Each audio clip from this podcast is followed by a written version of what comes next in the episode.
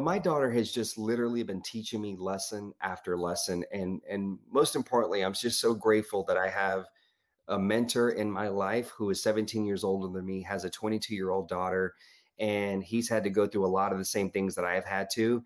And he's been able to kind of help me process the lesson and understand what I need to do differently in order to have a better relationship with my daughter.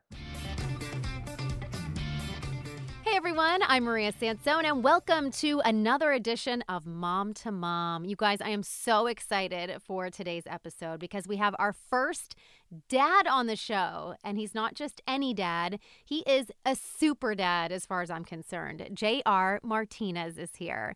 JR is a motivational speaker, an actor, an Army vet, burn survivor, and you may also recognize him as a Dancing with the Stars champion. But most importantly for us, he's a husband and a father with another one on the way. JR's story of resilience and rebirth is just so inspiring. He travels the world to encourage people to embrace change and welcome growth. And he was so vulnerable with us, opening up about his path to fatherhood, miscarriage, even. And then we commiserate, of course, about how difficult this whole parenting gig can be. So here's my conversation with J.R. Martinez. Thank you for having me on.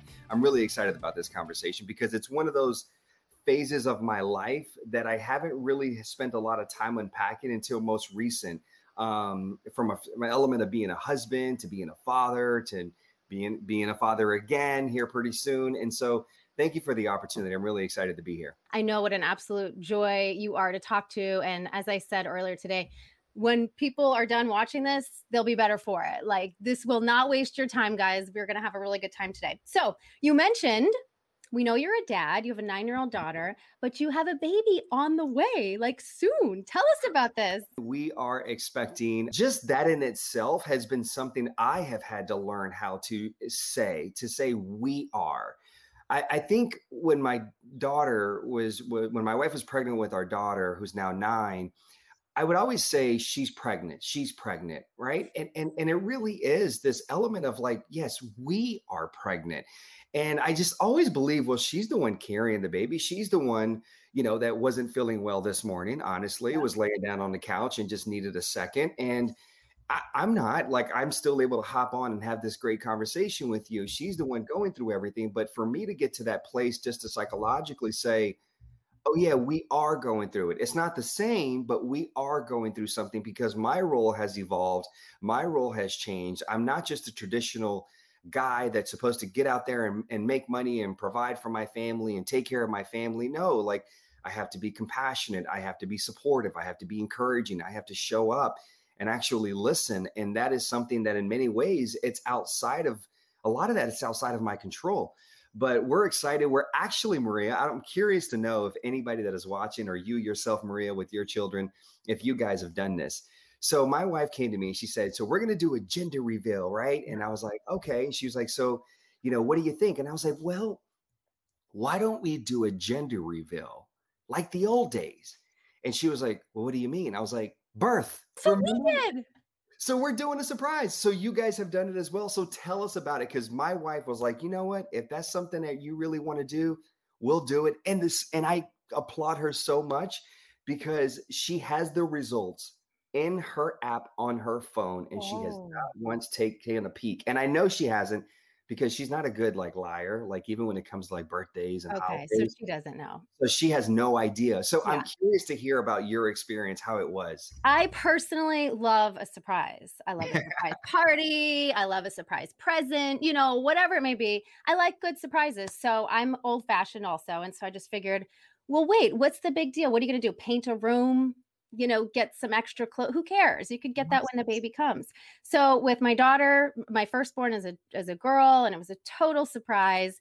And then when I was pregnant with my son, we made it the entire nine months. And I'm in the delivery room, and it was a long night, and I was in labor. And my husband was like half asleep, and it was getting time to like push and do all that stuff.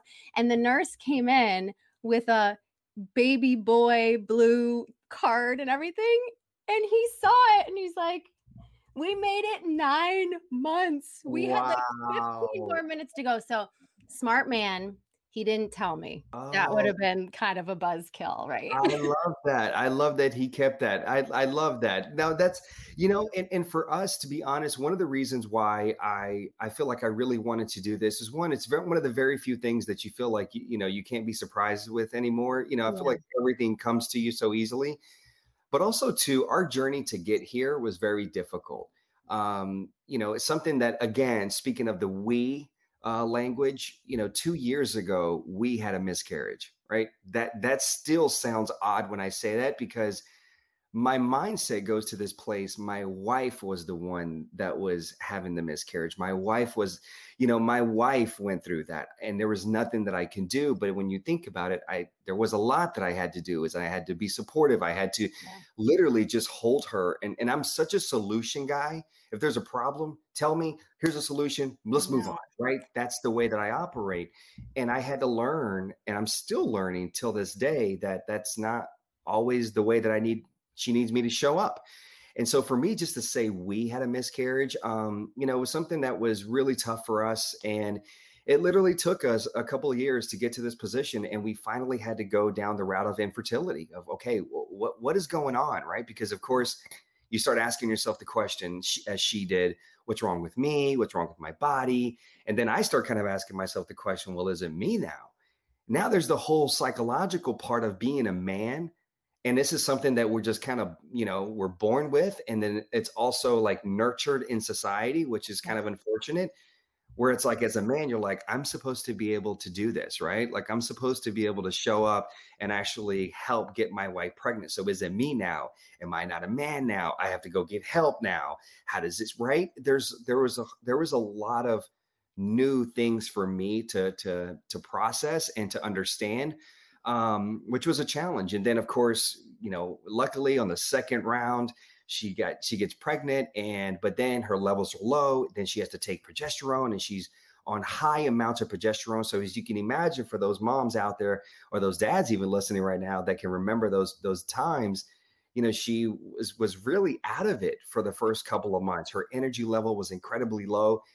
And again, my role had to change, right? Because here I was literally as you know maria this is our world now right we're virtual i'm doing keynotes i was i'm back in school full time i'm doing a podcast there was so much that i was doing but in between i had to figure out okay well i got to help figure out what we're having for breakfast lunch and dinner maybe i got to maybe do some laundry in between all of this there was a lot that my identity my role changed. Now, I'm not saying for the moms out there, I'm not saying that it was more difficult for me than for her. I'm just saying that I think this is why we wanted to have this conversation, right, Maria? Just to be able to, uh, you know, for men out there to say, yeah, oh, I guess, okay, yeah, okay, I guess I should feel valid that this was a little bit of a challenge for me, and I'm, I'm, we should validate everybody's feelings and everybody's experience in this process. So we are over the moon. We're just happy to have a healthy baby. We don't care what it is. At this point, we're just like, just give us that little thing, put it in our arms and let it cry and let it throw up on us and let it blow out a diaper and let it do all of the things that babies do. Um, and let we'll welcome it with open arms because we just feel so blessed right now. Well, I think what you're doing is really important. I don't hear a lot of dads talking like this. And I think this concept of we you could really run with. Um, even in your birth announcement on your Instagram, you mentioned the infertility. And it's just so important to take the stigma off of infertility and miscarriage and it's hard enough i know from experience for women to even talk about it.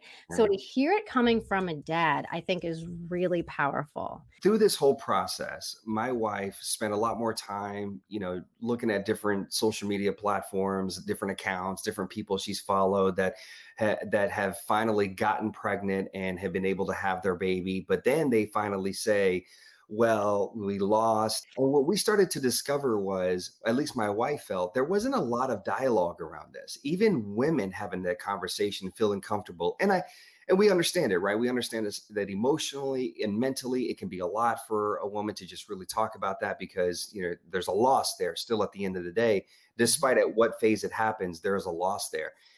But for us, it was a matter of really understanding. Once we started to talk about it with our family and our friends, all of a sudden you started hearing a lot of people say, Yeah, we had that experience. And we're like, why is nobody talking about this as much? There are people, but it's not as much. And so for us, when we made that announcement, we really wanted to honor and applaud everybody that is reading that that is going through their own journey. We understood that that post of us announcing that we're pregnant that we're expecting would also trigger some some families some some couples right that are that are having a hard time that are probably on their 17th round of IUI or maybe going to IVF like there's so many things that could trigger somebody. So we wanted to honor them and give them hope and say hey listen we at one point felt like is this not going to happen? Is this not on the cards for us? And it was interesting my wife pointed out something, Maria. We also had a different experience where we already had a kid. Typically, not always, but typically what we encountered was people were still trying to get their first. So imagine how mm. much more that weighs on them. I was exactly where you were. And everything you're saying is you are hitting the nail on the head. I had three miscarriages before my first and wow. our Benny. Um, so I was in a similar situation where you are, where we had one.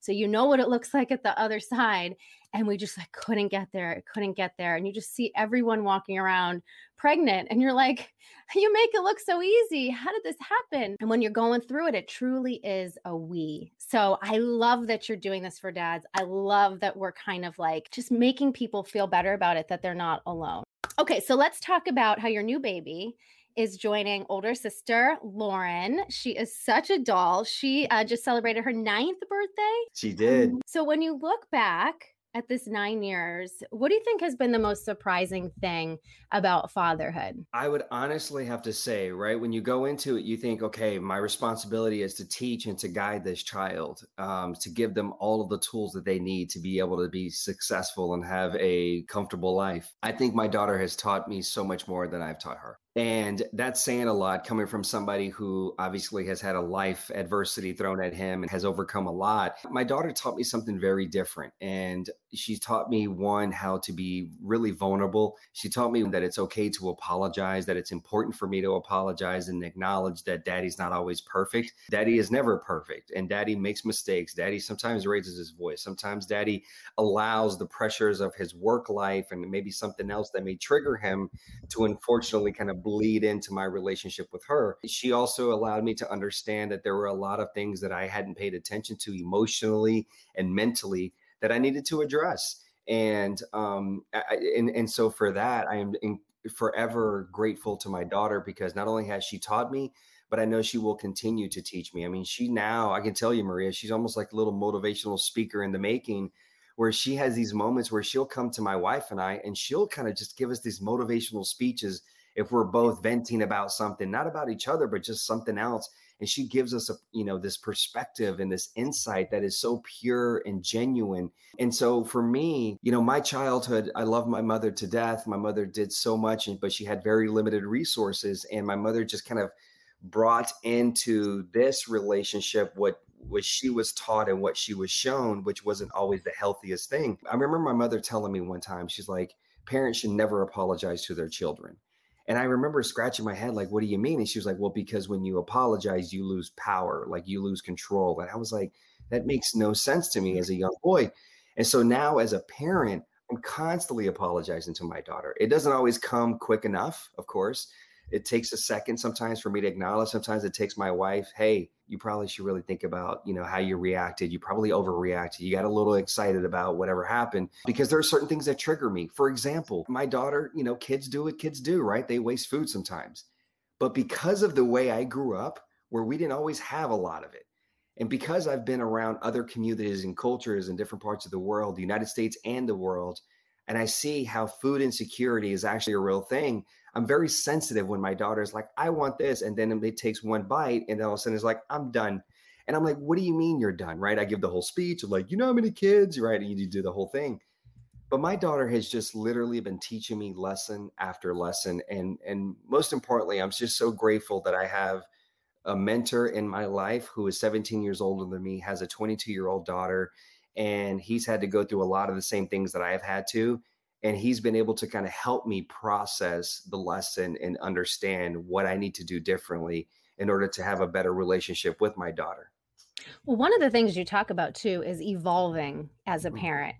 a lot of times we mimic what our parents did, but as we get older, we realize they weren't exactly doing it maybe the way we would do it. So mm. evolving is so important and growing with the child. It really is. You know, one of the things my mother you know, my mother has dealt with a lot of trauma and a lot of adversity in her life. Actually, let me rephrase that. My mother has faced, um, because when you say dealt with, that implies they've actually you know have have taken some time to really dive in and understand the effects of all of those experiences that she's had. And unfortunately my mother's never dealt with it has never seeked out professional help. My mother's lost a child. My mother almost lost me.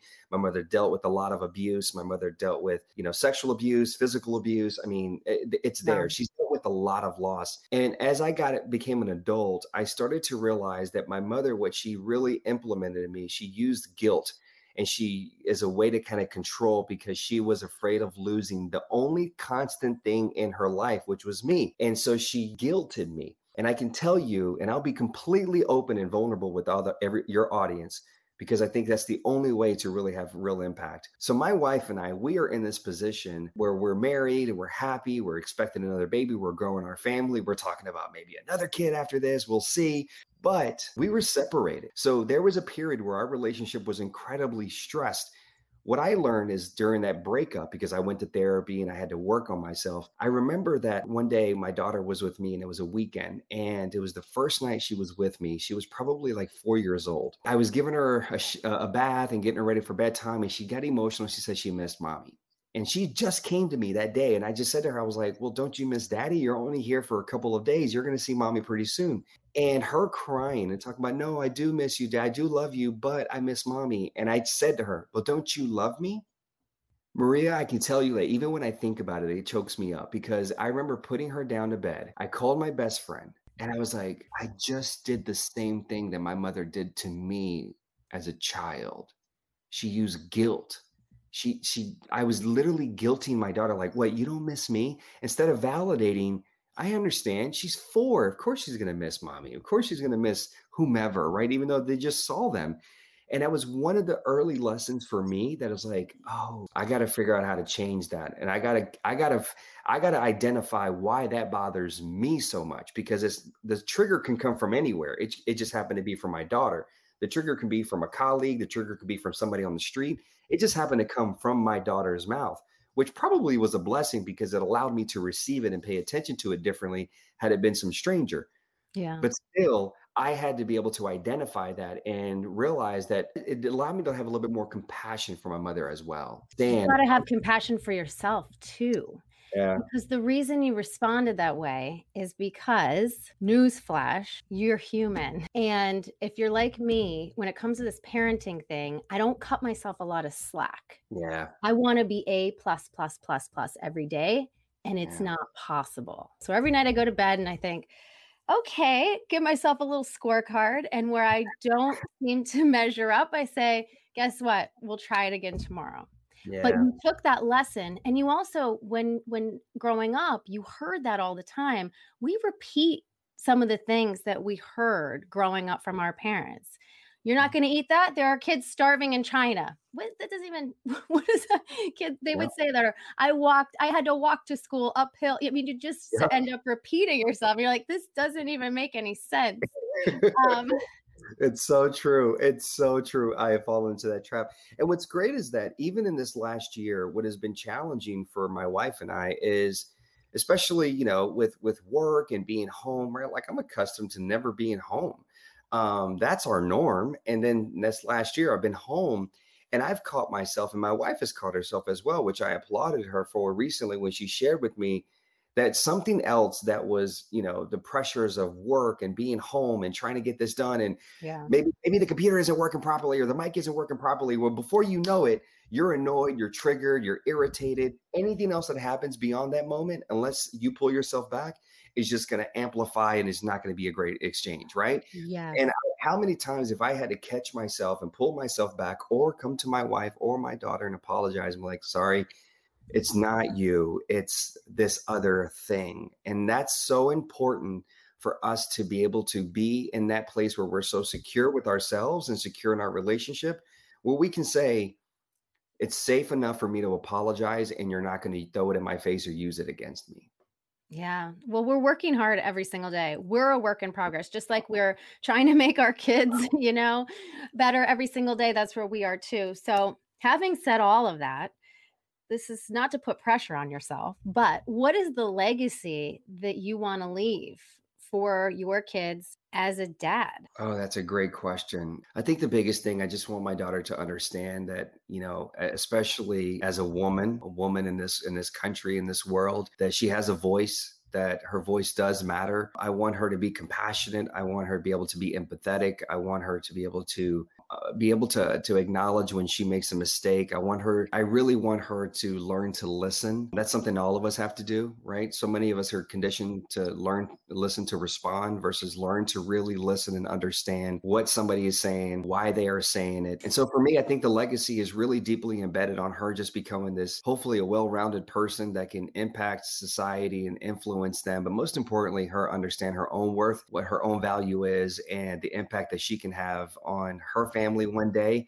or whoever isn't going to be whoever's going to be in her circle. I love that. Uh, thank you so much for being so so vulnerable. I mean, we've hit a lot of different areas that are really tough for people to talk about and I know that's one of the thing that things that you're really advocating for right now is this sense of community for dads to be more open and honest and vulnerable when it comes to some of this stuff that sort of was left to the women. Yeah, absolutely. You know, listen, I was raised by a woman. You know, I've, I've uh, I understand the importance of women, but I also understand the role that men play and how men also should be in touch and in tune with their feelings, their emotions, and it's okay as someone who is a veteran and has had to not only physically heal. I mean, I can tell you that the physical part of my healing, my recovery, was a lot easier than the mental and emotional part of my recovery recovery, but it was something that was incredibly necessary for me to be able to be where I am today to receive the blessings as they are. So I just encourage all men out there, you know, listen, sometimes you're not the problem solver. You're just going to need to be the person that's just going to listen and allow somebody to vent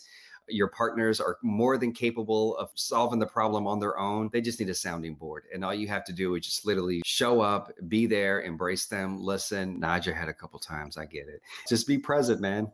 Smart man, always full of great nuggets. So before I let you go, I want to let everyone know where they can find you. Well, I think uh, the probably most the simplest way to kind of go about this is on Instagram at I am JR Martinez. If you want to learn a little bit more, you can go to my website, which is jrmartinez.com. My name of my my podcast is Rebirth, and I think that really speaks to what all of us go through in life.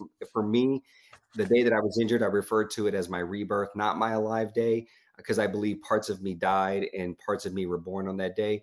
And I believe that all of us experience that over the course of our lives. We have opportunities where other phases and chapters of our lives are done, they're over, and we have to evolve and we have to be open to actually having a rebirth to evolve and become this new person. So, all of us are experiencing rebirths every single day. And I have the luxury, just like you, Maria, to, to talk to incredible people that are just eh, great examples, whether they're people in the community or people that we may recognize. Um, so it's just it's it's I'm blessed to have this opportunity. Uh, Maria, I want to thank you for sharing your platform with me. Thank you so much. Love Don't to you all. stranger.